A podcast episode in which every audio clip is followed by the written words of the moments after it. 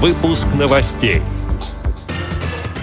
О проблемах реализации в России Конвенции о правах инвалидов говорили на совещании в Министерстве труда и социальной защиты. Филиал Тамбовской специальной библиотеки выиграл грант президента на создание виртуальных экскурсий с тифлокомментарием. В Москве организуют бесплатные программы по уходу за детьми с тяжелыми двигательными нарушениями. Педагог Нижнекамского медицинского колледжа победил на чемпионате Татарстана по настольному теннису для слепых. Далее об этом подробнее в студии Анастасия Худякова. Здравствуйте. О проблемах реализации в России Конвенции о правах инвалидов говорили на совещании в Министерстве труда и социальной защиты. На нем присутствовали представители министерств и ведомств, а также общероссийских общественных организаций инвалидов. На совещании отмечалось, что за последнее время многое было сделано в области совершенствования российского законодательства. В 2012 году ратифицировали Конвенцию ООН о правах инвалидов. Это дало возможность внести изменения в законодательство и значительно расширить права инвалидов. Была принята государственная программа «Доступная среда» и внесены изменения в закон о социальной защите инвалидов. В интервью пресс-службе по итогам совещания президент ВОЗ Александр Неумывакин отметил, есть проблемы, которые нельзя решить без плотного постоянного взаимодействия с властью. При государственной поддержке обществом проведена работа по комплексной реабилитации инвалидов по зрению, защите их прав и интересов. Филиал Тамбовской специальной библиотеки выиграл президентский грант на создание виртуальных экскурсий с тифлокомментарием.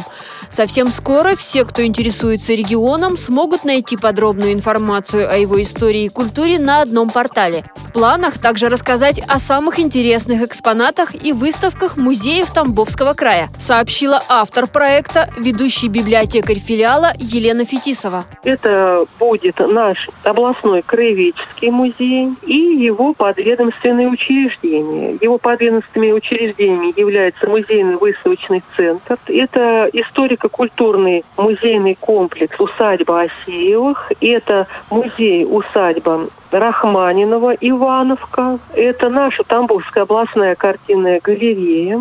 Это Мичуринский музей Герасимова. Это исторический культурный центр имени святителя Луки. Ну а также архитектурные памятники, различные культурные, исторически значимые места Тамбовской области. Ну а также такие наиболее значимые и крупные события, происходящие на территории нашей области и конкретно в нашем областном центре. Это вот, ну, допустим, там это Покровская ярмарка, вот рок-фестиваль Чернозем, ну и какие-то другие пока обсуждаем этот проект.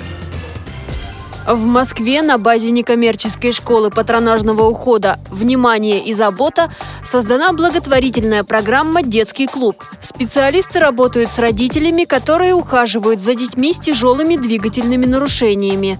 На семинаре опытные физические терапевты рассказывают о принципах перемещения тяжелобольных детей и показывают базовые техники. С подбором технических средств реабилитации помогут специалисты по двигательной реабилитации и эрготерапевты. Они расскажут о разных приспособлениях для перемещения и организации среды. Также здесь можно пройти мини-курс, на котором физический терапевт научит правильным техникам перемещений с учетом особенностей конкретного ребенка, а также скорректирует текущие проблемы со спиной. Занятия проводят бесплатно. Записаться и получить помощь можно на сайте школы «Внимание и забота».